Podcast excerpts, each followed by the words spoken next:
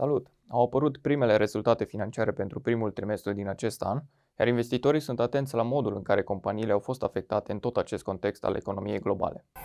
Acționarii Arops Transilvania au aprobat în AGA trecerea acțiunilor pe piața reglementată prin transferul de pe sistemul alternativ de tranzacționare Aero și au împuternicit Consiliul de Administrație pentru căutarea unui intermediar în vederea acestei operațiuni.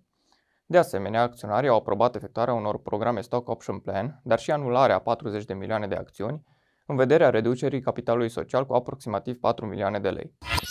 SafeTech Innovations a emis un comunicat prin care informează acționarii că a înființat noua filială din Statele Unite ale Americii.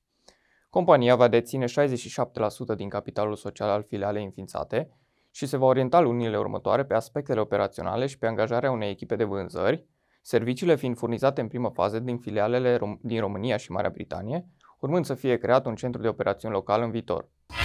Nemo Express, companie care se află în prezent în insolvență și are obligațiuni listate la Bursa de Valori București, anunță reluarea activității de curierat prin furnizarea serviciului pentru potențial clienți.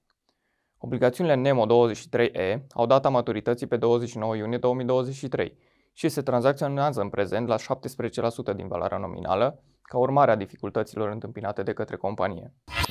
Fondul Proprietate a anunțat investitorii cu privire la încheierea unui contract de vânzare-cumpărare cu societatea Elena Public Power Corporation pentru vânzarea integrală a pachetelor deținute de fond în cadrul companiilor Enel, iar valoarea tranzacției se ridică la 650 de milioane de lei.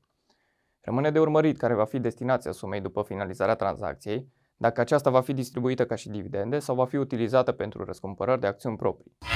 Aquila a anunțat încheierea unui parteneriat pe termen lung cu Hama, lider european în accesorii IT și comunicații. Prin acest parteneriat, Aquila va dezvolta o soluție logistică complexă pentru Hama pentru 1500 de locații Pick by Light, tehnică modernă de pregătire a comenzilor, disponibilă deja în depozitele companiei. Totodată, Aquila va investi în dezvoltarea unei componente noi de digitalizare și automatizare, care va permite extinderea serviciilor în următorii ani. JP Morgan a raportat venituri record care au depășit așteptările analiștilor. Profitul a crescut cu 52% la 12,62 de miliarde de dolari, respectiv la 4,1 dolari pe acțiune în primele trei luni ale anului. Această cifră include 868 de milioane de dolari în pierderi din titluri de valoare, astfel că acțiunile JP Morgan au crescut cu peste 7% în urma raportului. În același timp, acțiunile Wells Fargo au crescut pentru scurt timp cu până la 2,1%, după ce banca a raportat profituri în creștere și aceștia și-au crescut și venitul net cu peste 30%, la aproape 5 miliarde de dolari, în primul trimestru față de anul precedent. Netflix a raportat rezultate mixte pentru primul trimestru din acest an, în sensul în care profitul pe acțiune s-a situat la nivelul de 2,88 de dolari, peste estimările de 2,86 de dolari pe acțiune, dar nivelul veniturilor a fost sub cel estimat de 8,16 miliarde de dolari față de 8,18 miliarde de dolari. Netflix a anunțat că deși sistemul prin care se dorește să restricționeze distribuirea parolelor de acces pe conturi era estimat să fie implementat în primul trimestru, acesta va fi introdus abia din trimestrul al doilea. Goldman Sachs a depășit de asemenea estimările analiștilor în ceea ce privește profitul pe acțiune, înregistrând pe primul trimestru un profit pe acțiune de 9,87 de dolari față de 8,10 dolari estimat. Totuși, veniturile s-au situat sub așteptări, la nivelul de 12,22 de miliarde de dolari, față de 12,79 de miliarde de dolari așteptate.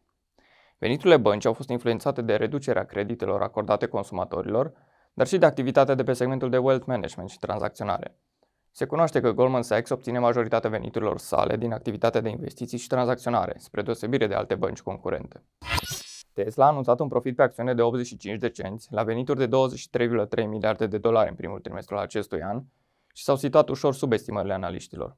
Marjele brute, care au fost urmărite îndeaproape după ce Tesla a redus de mai multe ori prețurile vehiculelor sale electrice, au scăzut la 19,3% de la 29,1% în aceeași perioadă anului trecut, ratând și aici estimările de 21%.